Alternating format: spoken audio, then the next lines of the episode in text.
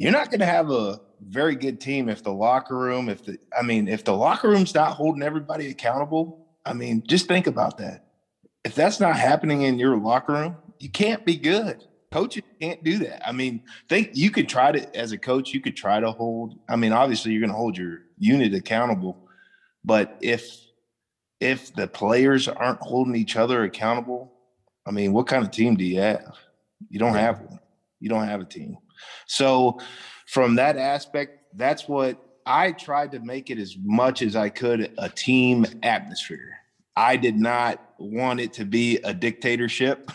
I didn't want it to be just, uh, you know, I just I wanted you guys to have some ownership, but I also wanted you guys to know that you're going to be held accountable for everything you did.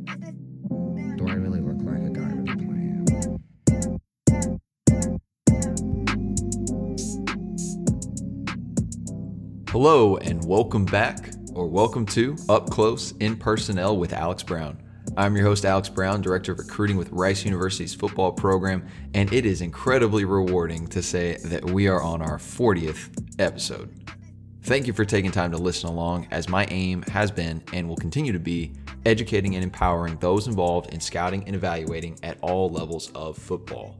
If you haven't already, please be sure to hit that subscribe button, rate, and share the show with someone you know. I appreciate the patience that uh, everyone is is giving me as it has become tougher to churn out these episodes on a weekly basis as we've started spring ball. We just finished our third practice. But now that we're settled into a spring schedule, expect to get your weekly dose of personnel talks moving forward. Now, to our guest of the week, my great friend and mentor, former boss, Adrian Mayes. Adrian, a former walk on, turned scholarship and all conference starter on the offensive line for KU, currently serves as the tight ends coach for UNT in Dallas, Texas. Working his way up the coaching ranks as a GA at Rice and at Ohio State, Adrian's first full time position at the college level was as my boss in the director of recruiting role for the University of Houston. Overseeing to this day one of the greatest signing classes in Group of Five history that included the likes of top 10 NFL draft pick and All American Ed Oliver, quarterback D'Eriq King, who's over at Miami, and now a current top 100 draft prospect in the 21 class, Marquez Stevenson. Adrian really helped spearhead the movement known today as the H Town Takeover. This week's episode doesn't actually touch on the H Town Takeover. We really dive into what it takes to be the director of recruiting and the mindset to be a great leader in that role. We talked about hiring interns, what he looks for, how he hires people, instilling a sense of ownership in your staff and having a what he described as, you know, the walk-on mentality. You want to give somebody an opportunity to prove themselves. The importance of setting high standards and holding your guys accountable. The conversation on attention to detail and being thorough in your work, it goes all the way down to formatting Excel documents. I mean, we're we're checking constantly and what whatever work you put out and hand to a coach on staff or your head coach, that's a a reflection of you and your work ethic and your professionalism. So uh, we kind of talk through that, and then really just creating a team atmosphere that cultivates those two traits: ownership and accountability. If you can create that in your recruiting department uh, and the people that you lead, that's what separates the good from the great. When you're able to have guys that take ownership of the thing that they're doing and accountability for each other on having a high standard in the work that you do. Lastly, I mean, we just kind of touched on this as, as well, but just lessons learned over the course of the last six years and how Adrian approaches recruiting now because 2015 was six years ago. And so, what does it look like now in 2021? What does it look like as a recruiter when you can't go on the road, when you can't have guys on campus? So, we could have gone a, at least another hour, but it was an absolute privilege having AD on the show with me. And I'm excited to now turn it over to my conversation with UNT tight end coach, Adrian Mayes. Just hit a button, Morty. Give me a beat. Oh man, okay, all right. Um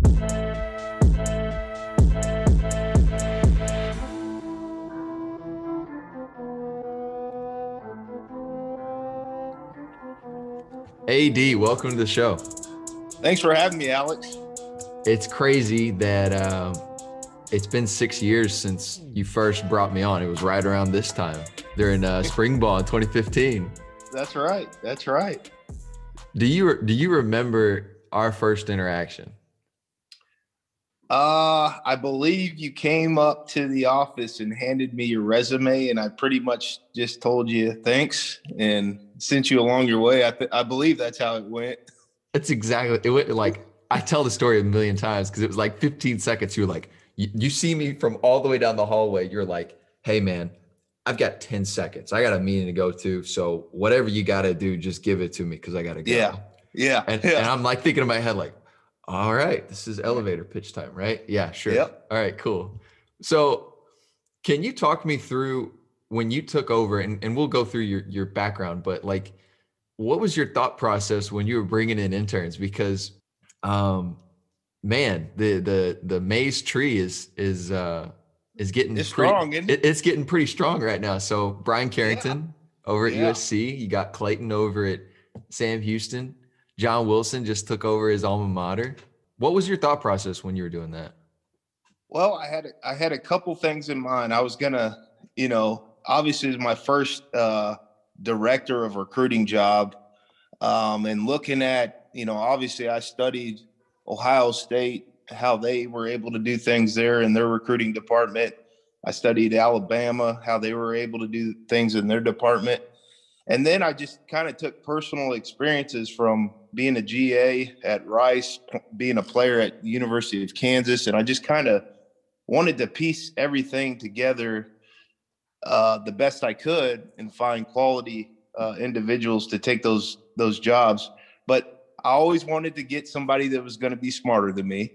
That was hiring Alex Brown at the moment, uh, and then I wanted to get a guy that I thought was just different than than all of us. Uh, and that's where Brian came in, where he is just, you know, he's like a, he just he's like the players, uh, and he he could really relate to them in a different way that even I can, you know, because he's around, he was around their age.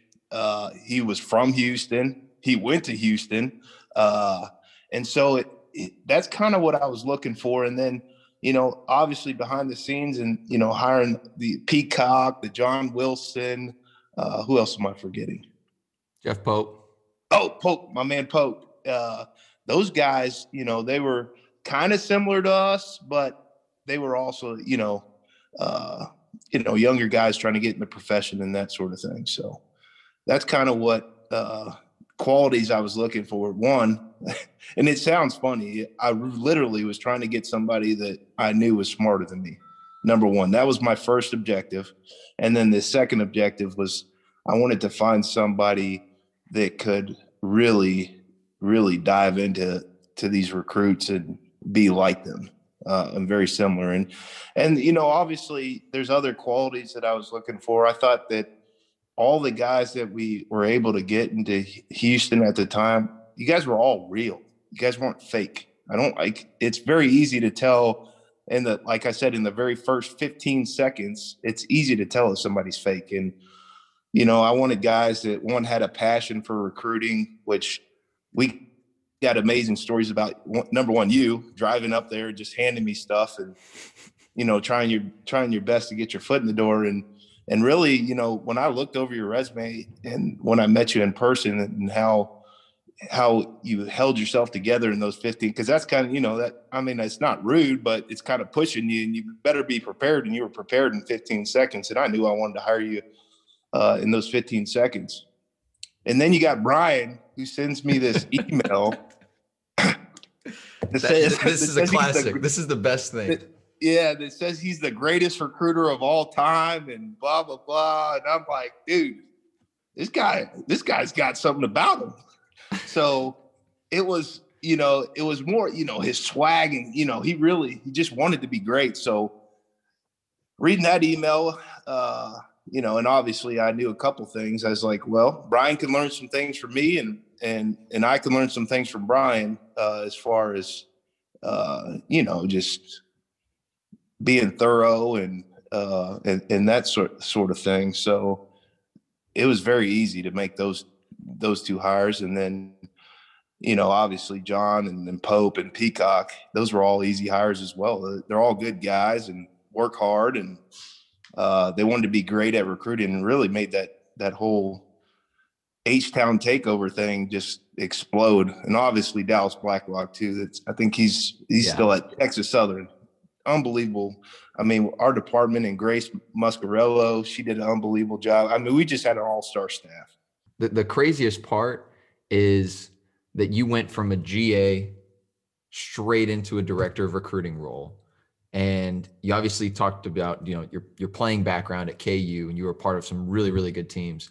Can you just walk us Mhm. through real quick how you went from being a GA to taking a full-time director of recruiting role? And obviously that had a lot to do with your relationship with with Tom, but I Yeah. think I think a lot of people in today's day and age of of football and coaching and professions, everybody wants to talk about the next job or say, "Oh, this is what I'm going to go. These are my goals." But instead of doing the work where you're where you are and being where your feet are, you're just thinking about this next job.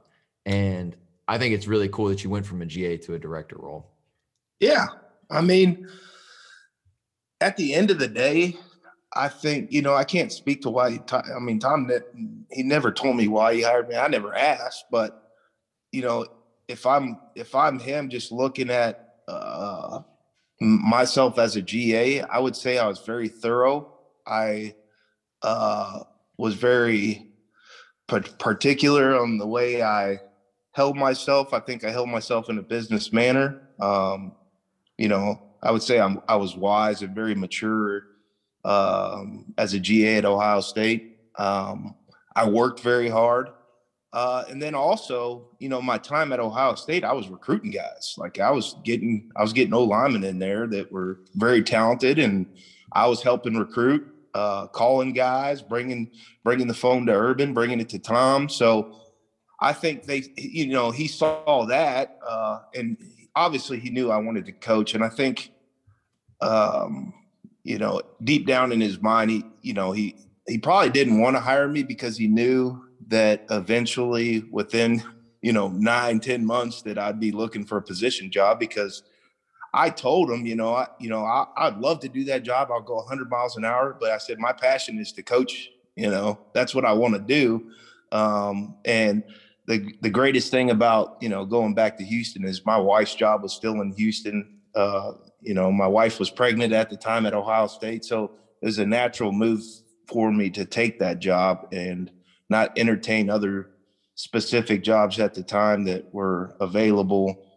Um, so it really worked out. Um, I don't know why it worked out for me that way, but that's just kind of it's kind of how it worked out. And I think whatever job you're doing, you know, whether you're a GA intern, quality control, do a really good job at that job and something else will present itself. And it may not be something that that you're currently in.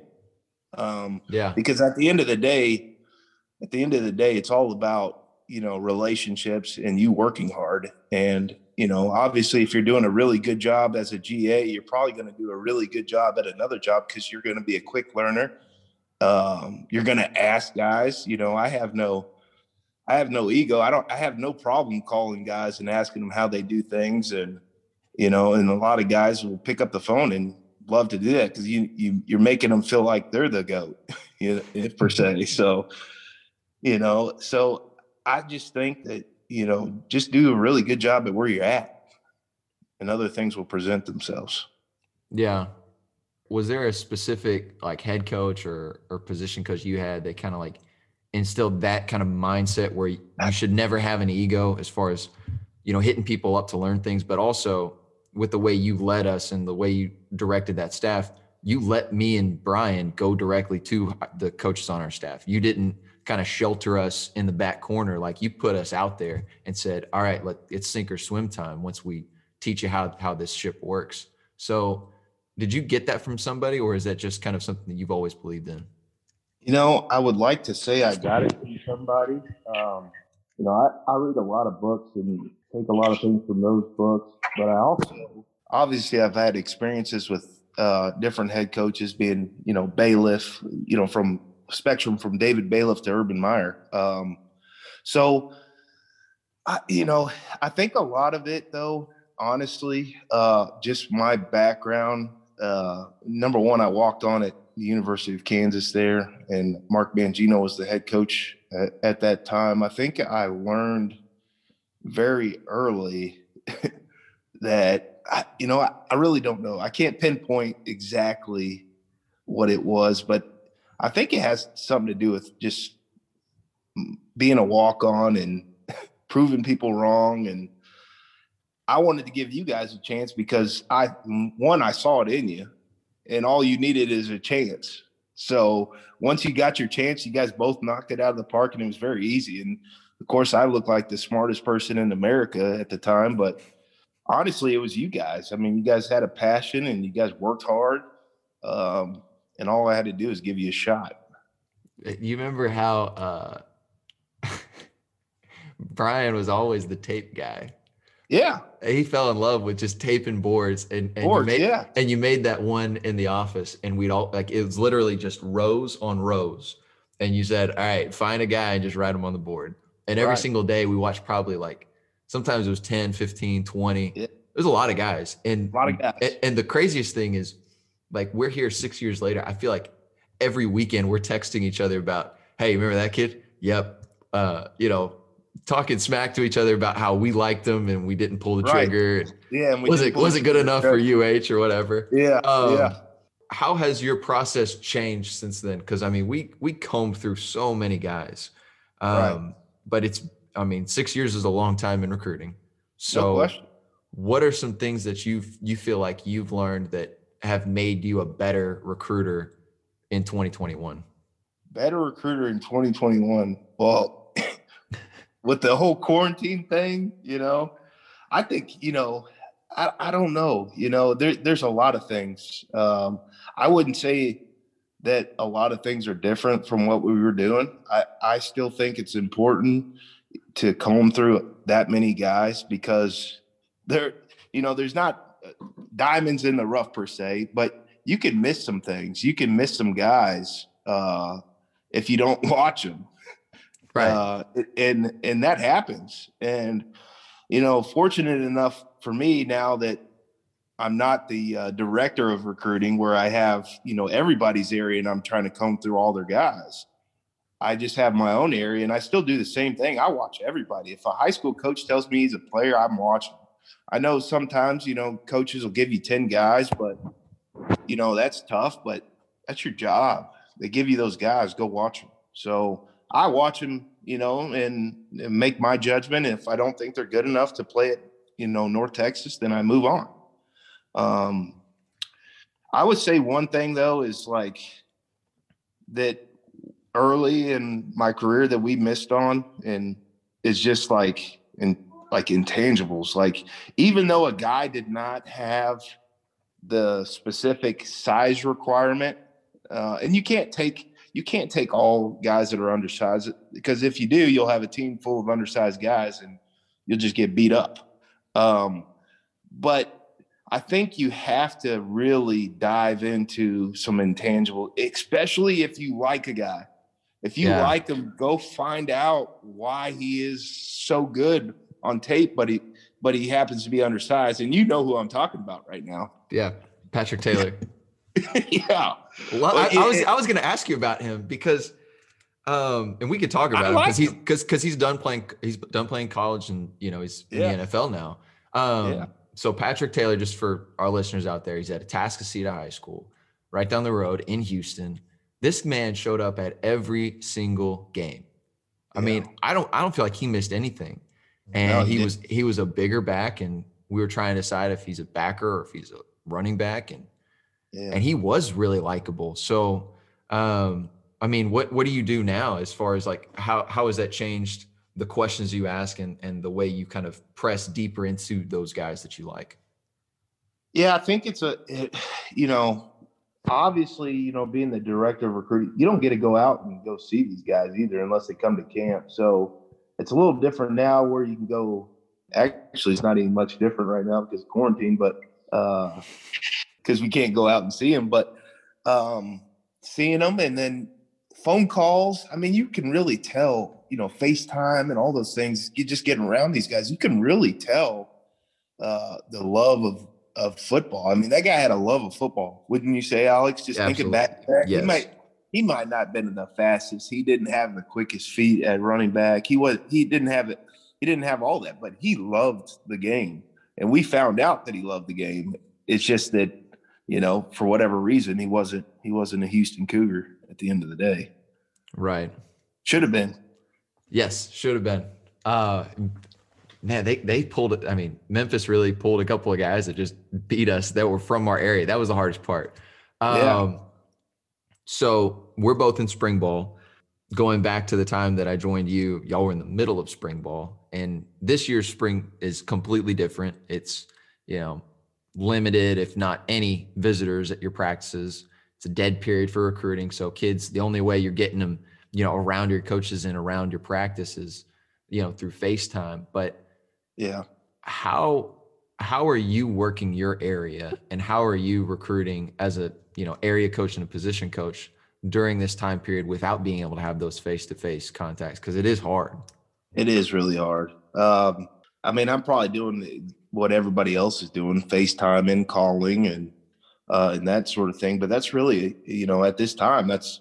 I mean, you could play some video games and, things like that, but I, I'm terrible at them. So, you know, I you know I haven't played games, video games in a while. So that that's kind of a you know I don't I'm not against it. I'll I'll hop on there and play Yeah. them if I need to. If they they're like, Coach, you play this game, I'm like, nah, not really, but I'll get on there if you want me to, you know.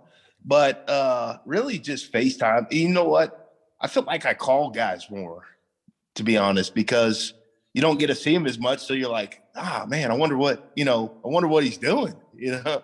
yeah So, I, and guys call me. So I think, you know, I think maybe kids are getting more inclined to get on the phone and FaceTime and call guys during this time. So, because to be honest with you, some kids don't even like that. They want to they want to text and you know just come up. They don't really want to sit on the phone. You know, yeah just think about that. Think, I mean, just think about this at this age now. A lot of them, a lot of them are, you know, don't want to just sit there on the phone. You know, they want to. But I feel like this this period of time and them not being able to get on campus, they want to they want to kind of get on the phone with you and, and get recruited and Yeah. get to know you. And obviously, we're doing the same thing. So uh, um, that's kind of what I'm doing, just FaceTiming and calling and and that sort of thing right now. it's kind of like that balancing act of hitting a guy up so that you know you're the first person on their mind but not blowing their phone up to where they're Right. like oh crap like he's calling me again we're gonna have the Yeah. same conversation um Uh, wait, here's what I'll say about that. Like, I'm not a salesman.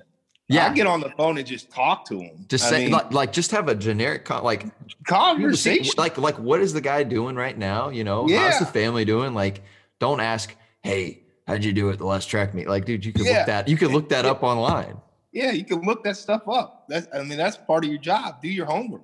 yeah If I'm having to ask him what he's doing, like as far as tr- his track and his basketball, I mean, that's obviously I, I don't care that much about him because I didn't get on the on Google and just Google, you know, so and so basketball or so and so track meet. You know, yeah uh, So, you know, really, I just just try to get on there, have fun. I mean, Aiden's around most of the time, so he wants to jump on there. My wife walks by, she says hi. So it's just like a normal, just like I'm talking to a cousin or a, a brother or uncle or whatever, you know, yeah normal conversation.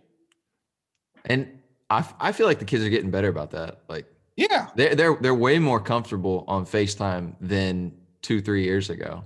I agree.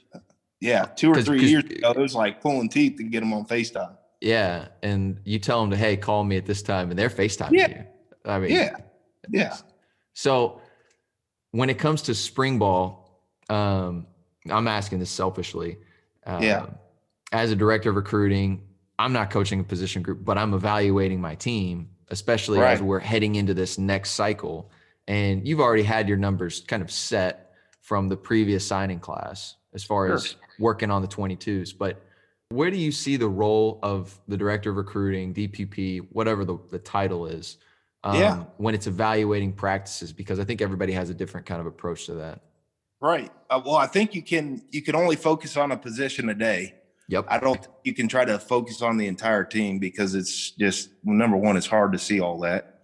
Um, that's what I did. And and if you remember, we kind of broke it up as positionally as each as each uh recruiting staff member, if you remember that Yep. at Houston, um, and kind of just give a report. But I think the, the things you're looking for is just look at the guys you recruited, uh, look at the guys that are currently there. I mean, obviously, you can't, when you're recruiting a 17, 18 year old and you're trying to see, oh, is this guy going to get really big? I mean, you could tell that by body structure and that sort of thing, but you really don't know. You don't know how big these guys are going to get. So really you're looking at movements, you know, change of direction, all the things you look at on tape in recruiting uh, by position.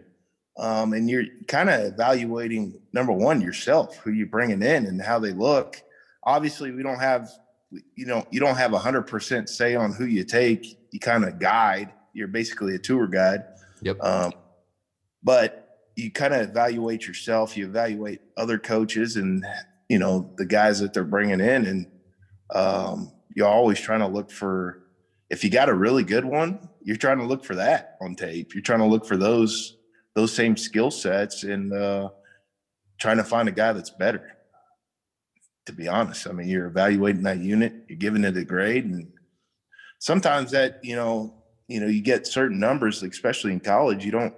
I mean, every position has a, a number of guys you're going to take, and what if what if what if everybody in that group's not very good? Right. You you bet you even all the scholarships that you better go take another guy. Right. It's And- it's it's that mindset of uh say we, we want eight defensive ends, but yeah, three of them can't play. You really got five. yeah, you got five. right, so you better fix it. You know. Yeah. So we got to that, and then uh if you remember at Houston too, we got into a point like everybody wanted to jump on board the H Town to take over. It was Yeah. rolling. So yeah. at at one point, I was like, you know, you know, this and we got other position needs, but we got we got some dudes that are trying to come here in the same position. Let's just let them in, Yeah. and uh, we can fix it down the road. Which I don't know, it probably hurt us a little bit, but yeah. uh, I know we had some talent. yeah. And I mean, to to get into that, I mean, it, it really felt like every skill guy wanted to come here. I mean, they, they were they were watching Greg Ward and those guys. Winning solves a lot of things, and it, and it Sure, helps so much in recruiting. oh, it does. When um when it comes to the people that you've learned from, uh, you know, you're someone that's a, that's a real mentor for me. I know for Brian as well. We're always calling each other and talking about you know everything from life you to froze up. ball. Can you hear me now? All right, so we're back from technical difficulties. Where were we? I have no idea. We're just getting started. I think. Yeah, I think we're just getting started. How did you?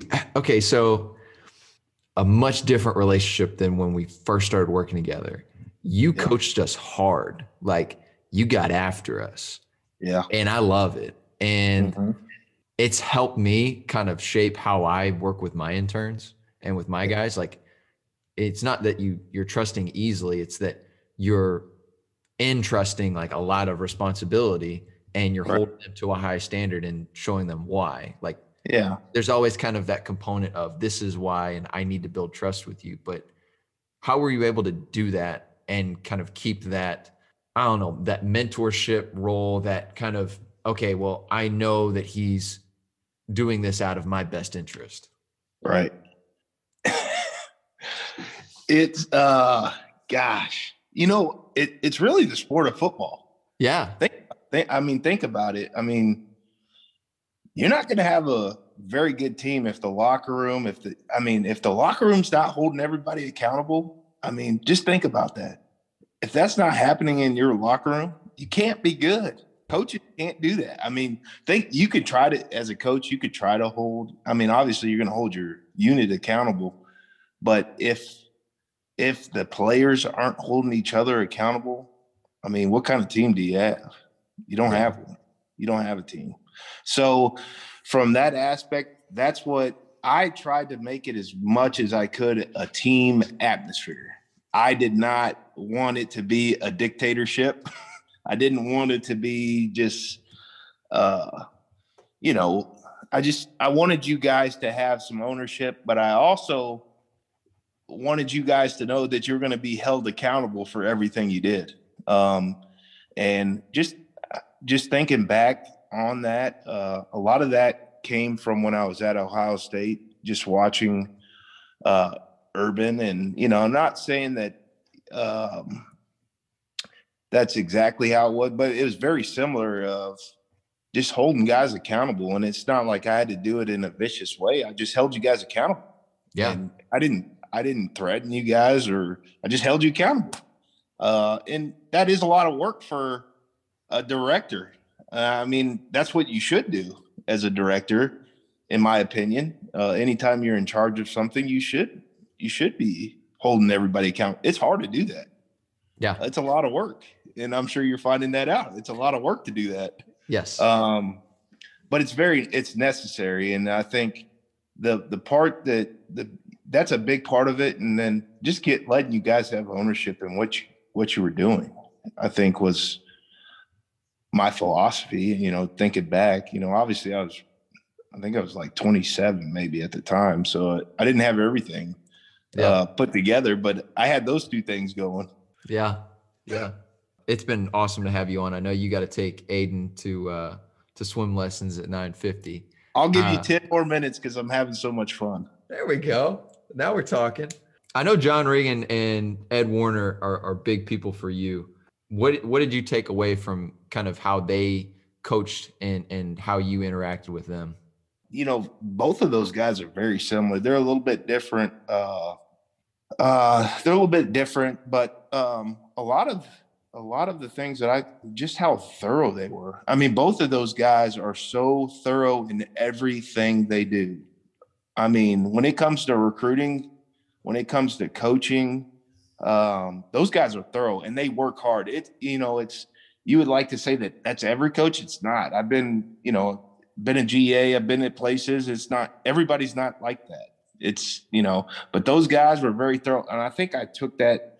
Those are the two things that I just took from them. Just the uh, put your head down and just grind and uh, work as hard as you can and be very thorough in what you do. Like, as you know, when you guys would bring me stuff, I'd be like, well, why is that off centered? Why is this, why does it look like that? Like, let's get this thing right. You know Yeah. what I mean? So, Yeah. I think I think at early in your guys' career that probably helped you guys. Like, well, don't I better check over this and make sure it's there's no misspelling because you guys. I mean, you know what I used to do. I used Oh, to yeah. rip it up and throw it and throw so it in the trash. it- it's like, so, it's it's so it's so funny you say that because um, I'm breaking in two new interns, right? And uh, pass out you know the offer sheets and like updates on what what's Yeah. going on with these recruits. We do that every week, and so I spent the early part of the week showing them how we wanted to do it, and then at the end of the week, hey, print it out, bring it to me, and then you're gonna pass it out. yeah. And like first time you printed out, the order was completely wrong. I was like, told you to check the order. It's I crumpled it up, threw it away, bro. Yeah, you did. And then too. I did the same thing, and then Yeah. Ca- came back, had it right, but there were there were no lines. There was like it, Sure. you, you know what? It's like a Excel Excel Yeah. document and didn't have Yeah. the lines. lines. It- yeah. It's it's so crazy how it goes completely full circle on you. yeah. Then you're like, man, I did that once. Yep. Yeah, and the and the neat thing too, Alex, is at some point when they're when they're doing that, you can go back and tell them like, "Hey, I did this one time." I'm sure you probably Uh, yeah, I did. some stories with them, and like, because I did the same. I was like, you know, I've done this too. I, you know, I brought something to Ed Warinner when I was GAing for him, and he he looked at me and he crumbled it up. He said, "Oh."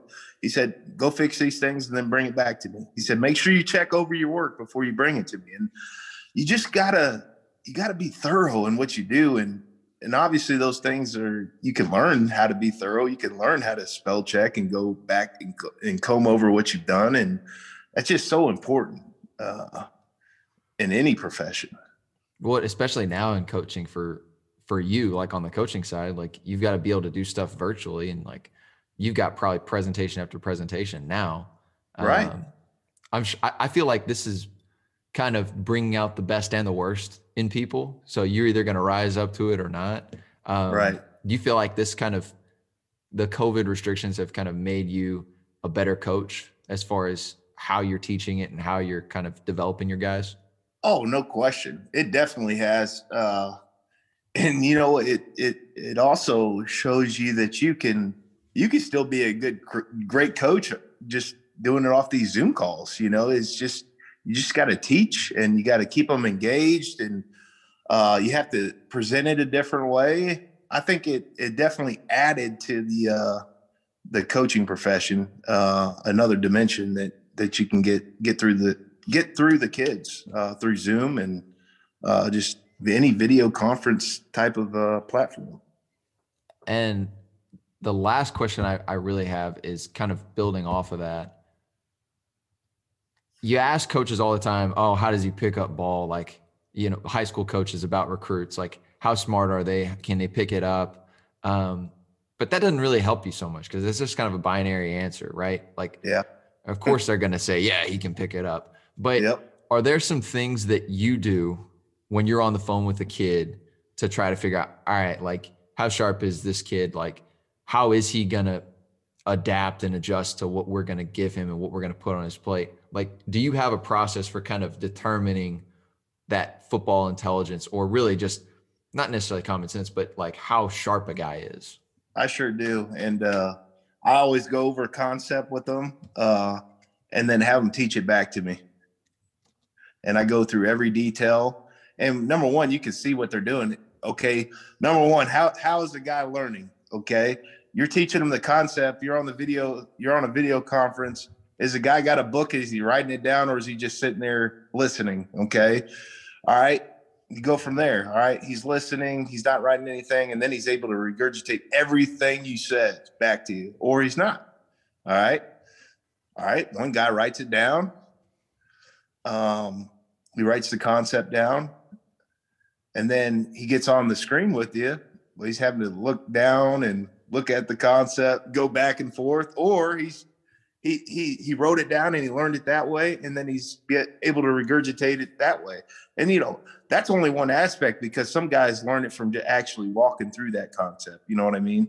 Yeah. So you're not going to really get the walkthrough part of it. Um, but that that's one way that I that I always have used. And you know, I, and then I ask them to uh, teach me their favorite concept. If they can't teach you their favorite concept or have no idea what the the play call, I mean, they probably one they might not be invested in football um, or two, they just they aren't able to quite learn the concept. And then three, sometimes they're just not taught the concept exactly, you know, the the great the, the best way that they can learn it.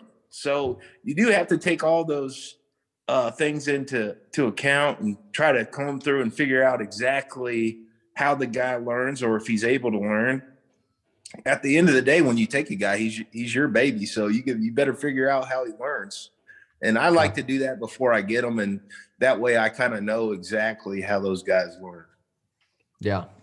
Oh, that makes sense. Hey, man, I appreciate you. Thank you for yeah. hopping on the call. Uh, thank you for, for, for, dealing with the uh, little technical difficulties. But uh, where can our listeners go find, find and follow Coach Mayes, tight ends coach over at UNT? Uh, you know what? All you have to go is to the old Twitter here and it is Coach A M A Y E S. That is my Twitter handle. it's it. I do. I love doing that to people because they always have to like pull out their phone and like look it oh, up. Oh, no question. Because because I did. I did no, exactly nobody knows it. That. Yep. Yep. Yeah. Um. Hey. But you know what? It's uh. This has been fun, Alex. I wish we could spend more time because I know we could talk for unlimited hours about everything, but I really appreciate you and your friendship, and you, are doing a heck of a job over there at Rice. And uh, I look forward to seeing you next season. I guess we play there at Rice, right? Yep, back at our place. Back at your place. So it, it'll be fun to see you and keep doing your thing, man. You're doing a heck of a job. No, I appreciate it. Next time we're on, we can uh, we can dive into like H Town takeover and some of those things. And oh, un- hey, we, that we didn't even, we did we didn't even touch on it. So that's oh, a completely it, different episode. No, that that that thing right there was a monster, and uh, it took all of us to come up with great ideas. And I'll tell you this: uh, Blacklock and I were t- talking one day, and we're sitting in the office, and we're just going through names, and uh, we're I mean we're literally just sitting there, just like, what can we do? and you know, one book came to my mind uh, when we were going through all this and trying to figure out how we're going to make like because we came up with the name and then we're like, all right, what do we do with this name? It's not. It's like you can't just tweet it out there and it's going to be sweet or something. And then when we kept bringing those recruits in and doing the 30 for 30, and if you remember all that, I was like, when when I was thinking about things to do, is this this book, uh, Eric Spoelstra's book, Marketing Outrageous, and that really opened my mind, like of different things to do, and some of them were silly, but you know, but but for whatever reason, it came on. You know, it really it really took off, and obviously, good great players helped that.